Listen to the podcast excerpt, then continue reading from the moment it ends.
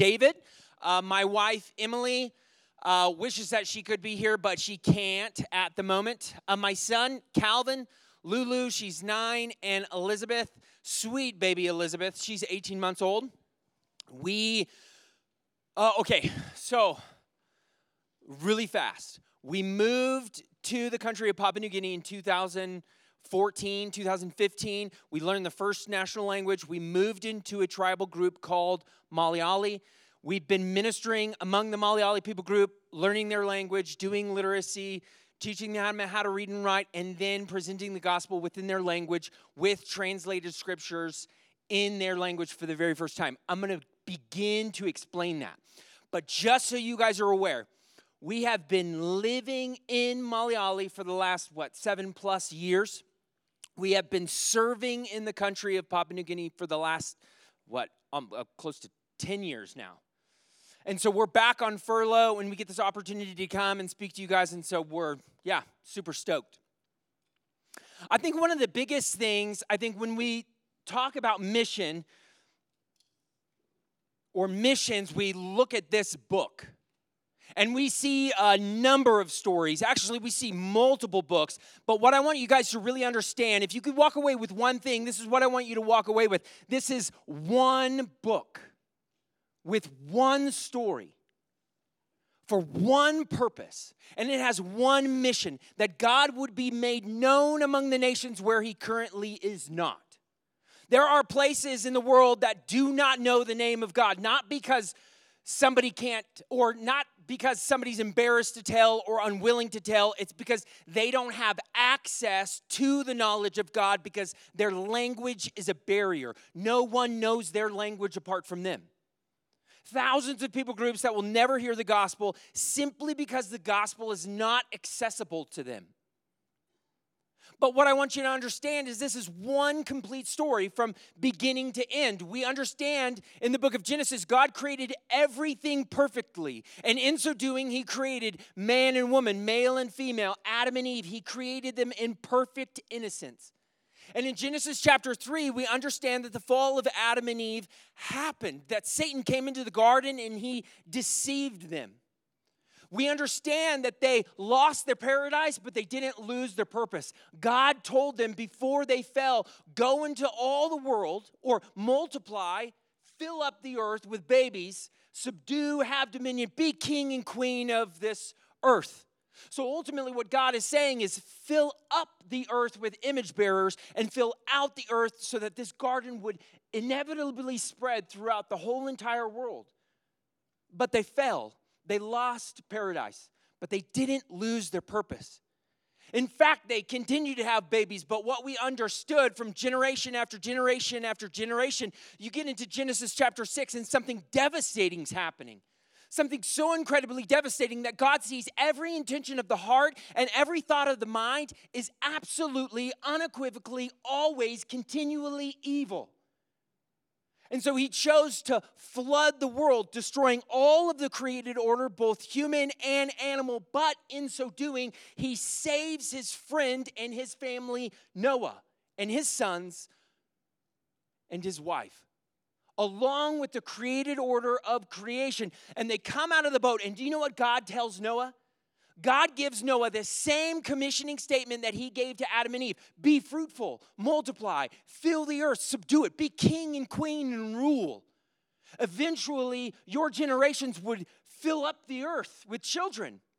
And inevitably, you would fill out this earth with a garden that would span the entire earth, and everyone would be able to call upon my name.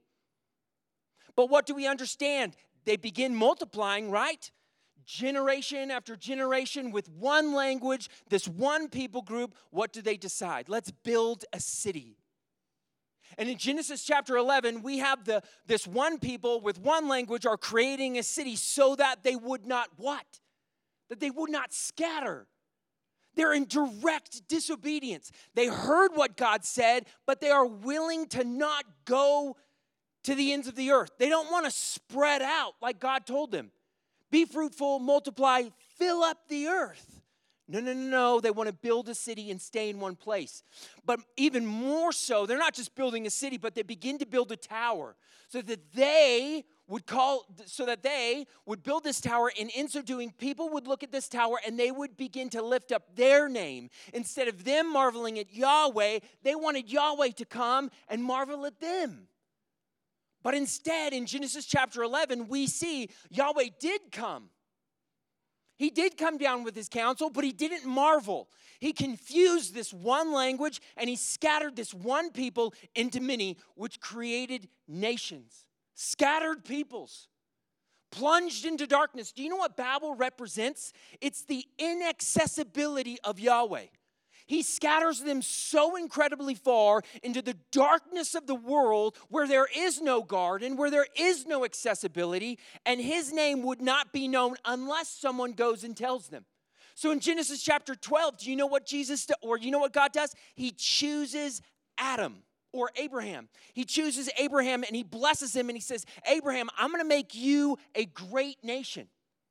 I'm going to make you a great people, so numerous that you will be a light to the nations, and in you all the nations of the earth will be blessed. We understand when Israel is finally getting into the land, they are going to be that light for the nations that are in the dark. They don't have access to Yahweh. They don't have his truth. They don't have his knowledge, but Israel does. They're to be a lighthouse for the people. But instead of being a lighthouse, man, they loved to be loved by God. They loved him to fight their battles, but they deliriously wanted to love something else. They looked at the nations and they looked at their false gods and they say, that's what we want. And instead of seeking to lift up Yahweh for the nations, they ultimately become like the nations themselves, plunged into utter darkness, according to Isaiah chapter 9, that they become just like the nations that they sought to serve. They become empty and worthless like the idols that they bowed down to, plunged into darkness, carried away into captivity, until Matthew chapter 4, where Jesus Christ steps on the scene and he fulfills Isaiah chapter 9. Jesus Christ shines the light for the very first time. The kingdom has arrived. The Savior has come. The King of Kings is present. I am here to liberate my people from the domain of darkness. And as I liberate them through the good news that I have come to bring, my Father will take them, according to Colossians, and transfer them from the domain of darkness into the kingdom of mine. My kingdom they will be transferred into.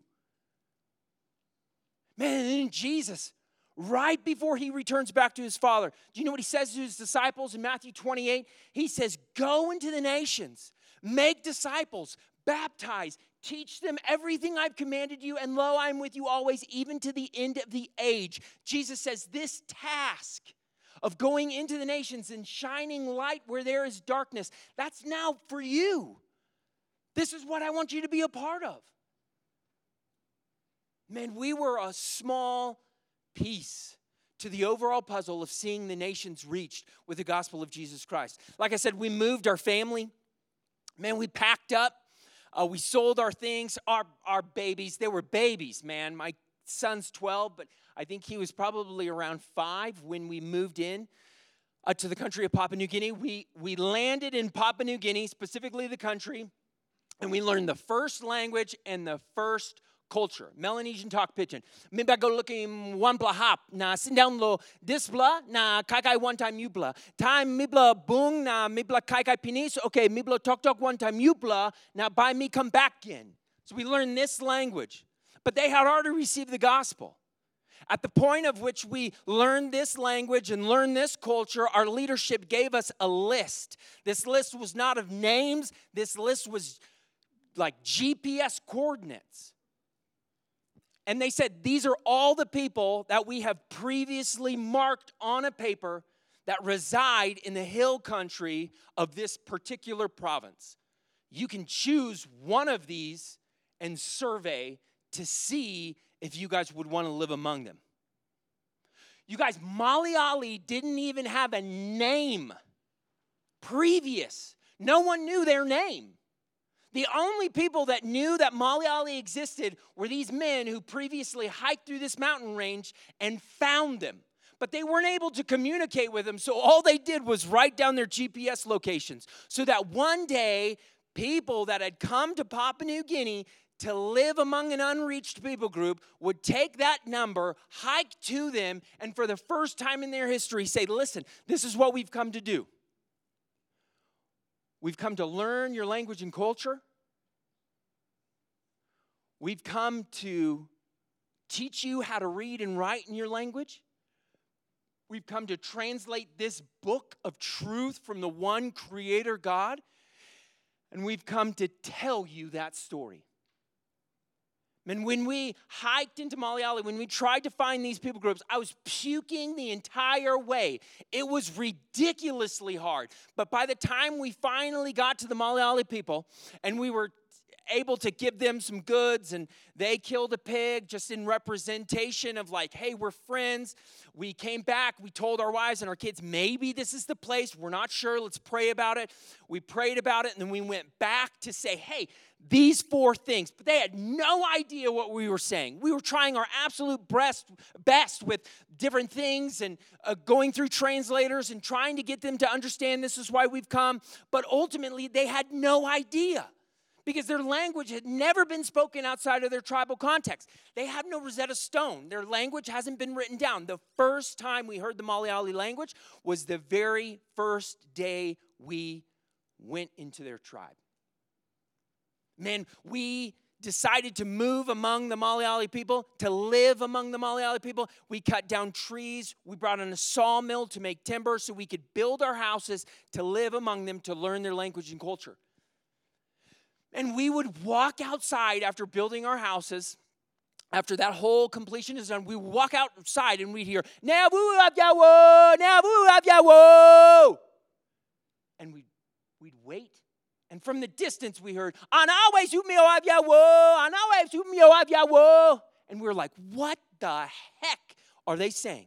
So we began to write sounds, which ultimately turned into symbols. Those symbols turned into words. Those words turned into phrases. Those phrases into sentences. Sentences to paragraphs. Paragraphs to stories. And after 3 years, we finally graduated into the fluency of their language. We were able to then speak like adults.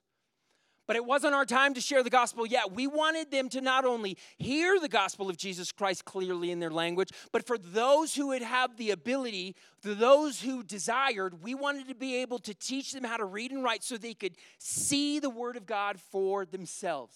We created a literacy program. That literacy program taught them how to read and write. Like I said, they're an oral culture. Their language had never been written down in the history of their tribal context. So creating an alphabet, we taught them how to read and write in their language so that they could see, not just hear the Word of God, but they could see the Word of God for themselves. And then we began to translate Scripture into their language. The benefit of translating Scripture is not only that they would hear the Word of God, but they would see the Word of God and be transformed by it. This video is just a small picture of what those first two stages looked like.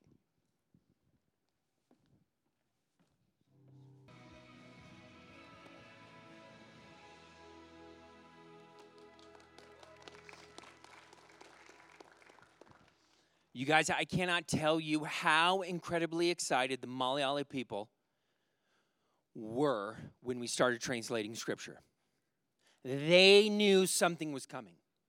They did not know what was coming, but they knew something was coming. You see, there was one time where I was sitting down within the translation process.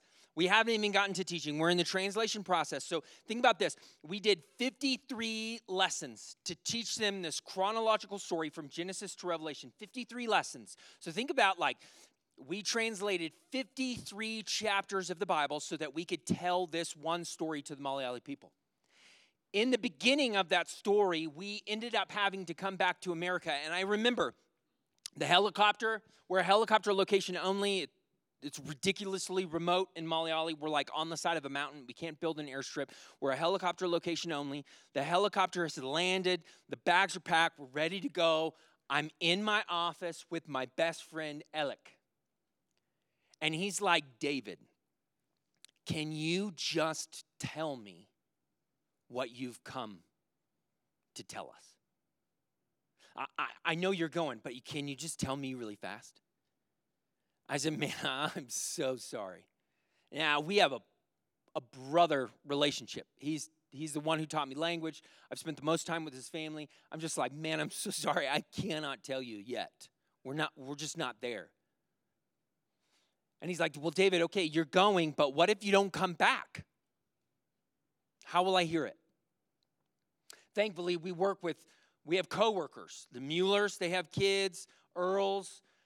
So Nathan and Rachel Mueller, Chad and Martha Earl, they're there. I'm like, man, don't worry. The Muellers and the Earls are here, but just chill. We're going to come back. We're going to come back. And he says, David, what if you don't come back? What if I die? What if I die and I don't get to hear this message? And I look at him and I said, man, I'm so sorry. I'm so sorry you're going to have to wait. And most people would be like, what the heck, David? Why wouldn't you just share the message with them right then and there? Well, we have some massive problems when we get into unengaged peoples, unreached people groups, specifically languages that have never been heard outside of their tribal context. The Malayali people don't have an economy, like sociologically, for forgiveness or love. Therefore, because they don't have that a part of their social network, they don't even have a word for that in their language. How do you explain the gospel without having a word for love or forgiveness? There were so many hurdles that we had to get over in the translation process, but finally we did. And I looked at my best friend, Alec, and I said, listen, the day before teaching, I said, man, this whole time you've been waiting for something, and it's coming. Tomorrow we're going to teach you God's talk. And we began to teach them the story.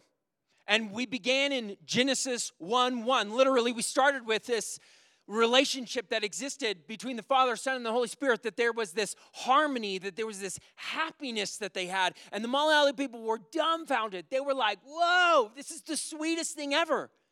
How in the world did this harmony, this love, this experience between God, how did this even happen? This is something we've never experienced. We're completely undone. And then we get to the narrative of creation and they realize, man, all these things were made for man and woman. And man and woman not only get to enjoy all the things he created, but they get to be invited into this joy and this fellowship between the Father and the Son and the Holy Spirit. Man, they loved it, but they saw the discrepancy. They saw the great divide. Why do we not have this relationship now? And then we get to Genesis chapter 3, and the people in Malayali begin to weep. They begin to weep because they finally saw not just that Adam and Eve lost paradise, not just because Adam and Eve sinned, but they saw themselves in the people of Adam and Eve. They saw themselves and they saw their sin, and that sin separates them from the presence of God. No longer able to enjoy this hope, this joy, this harmony. Completely undone. But we get into Genesis chapter 3, verse 15, that the promised Messiah, the Yomatifu Mofi, the road-cutting man, he's going to come and he's going to get us back. Yomatifu le yufko moaputeu. Oapute with nafapue maniweme. Maniwe with naf maniliame. This guy's going to come and crush the head of the serpent. He's going to remove his people's sins, and he's going to bring them back into a right relationship with God. You guys, from that point on, they were just deliriously excited. We're waiting for this guy. And we get to the story of Noah, and they're like, this is the guy. This is the guy. This is who we've been waiting for. And then they see, nope, he's not the guy we're waiting for. And then we get to Abraham, and they're like, yes, this is the guy. This is the guy we've been waiting for. The promise of the blessing is going to come through him. He's going to bless us. And they realize, no, it's not Abraham. Then we get to Moses, and they're like, is this the one? And they realize, no, this is not the one. And then we finally get to David, and they're like, this is the one. This is why your parents named you David, because David is the one we've been waiting for. They not only saw that David wasn't the one they were waiting for, but every single king after him wasn't either. Until we finally get to Matthew chapter 1.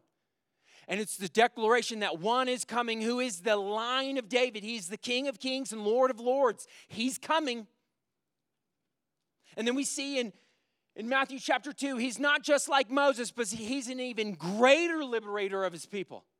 And we get to Matthew chapter 3, and Jesus Christ is not just like another Savior like Moses, but he is the Savior. The dove descends, just like the dove came back to Noah and showed Noah the floodwaters are receding. The dove is falling upon Jesus and saying, finally, Satan's sin and death, its reign is at an end. Man, and they see in Matthew chapter 4, Jesus is now the one true Adam. He did everything in that garden, specifically that wilderness, that Adam couldn't do. He obeyed his Father absolutely perfectly. Man, the people were enraptured by Jesus. This is the one we're going to follow, David. This is the one we're going to follow. He's the promised Messiah. He's this, he's that, he's this. He's clean, he's bright light. He's the one who's going to bring us back into this fellowship. And as the story progressed, do you know one of the biggest things that resonated with them? He may be the King of Kings and Lord of Lords, but he stoops so incredibly low to not only talk with, but touch the untouchables. The people that no one wanted to be around. The people that were completely downcast, in despair, absolutely depressed, without hope. Jesus gets so incredibly low and helps those people. Oh man, they saw Jesus and they loved him. But then they saw Jesus is being accused. More than being accused, he's being treated like a criminal. More than a criminal, he's hung, crucified. But then they saw on the third day, man, Jesus Christ rose. And they said, absolutely, yes, Jesus is the one we've been waiting for. They looked at Jesus on the cross and they finally realized because of his resurrection, that is our sin. That's the payment for our place. Jesus took our sin. He takes our death and he gives us his life because of the resurrection. So many people on that day saw Jesus Christ clearly for who he was. They bowed their knee in allegiance and they swore by putting their faith in Jesus that he was their one and only road. This is a small video of what that last season looked like.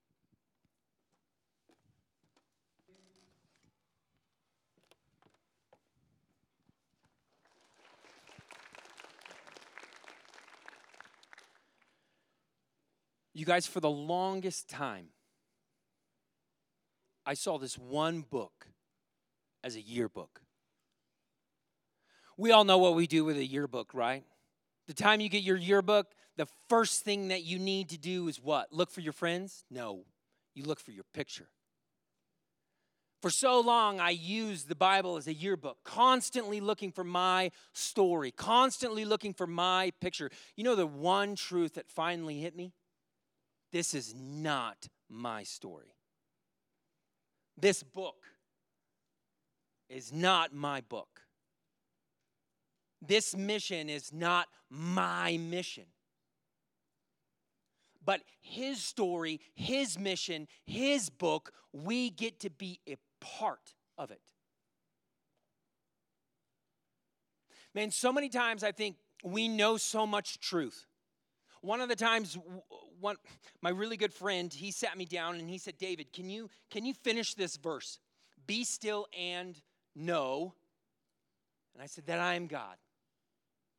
And he said, can you finish it for me? And I said, I did. How many of you right now are thinking, you did, but I didn't? It's Psalm 46. It says, be still and know that I am God. I will be exalted among the nations. My name will be proclaimed among all peoples. You see, we may get the truth, but if we miss the verse, then that's a problem. And if we miss enough verses, then we may miss the story. And if we miss the story, then we miss our purpose. And if we miss our purpose, we miss the mission. And in missing all those things, this simply just becomes a yearbook. I mean, but do you know what he's given us? Not just the beginning, but he's given us the end. Revelation 7:9. At the very end of time, all nations, all peoples, all languages, all tribes will surround the throne of God and worship him for the very first time. He will be proclaimed where he is not. You might be thinking, what do I need to do? How can I start this process? Jesus looked at the crowds, and do you know what he told his disciples? And start praying. That's what you can start doing. Start praying for the nations. Start praying for all the peoples. Start praying for the languages and the tribes that have yet to be reached. And in so doing, I will pray that God sends some of you to them to shine the light of the gospel for the very first time in their history. Why? Because it's not our mission. It's not our story. It's his mission. It's his story. And we get the joy and privilege of being a part of it. Thanks, guys. Appreciate you. Off to your next seminar.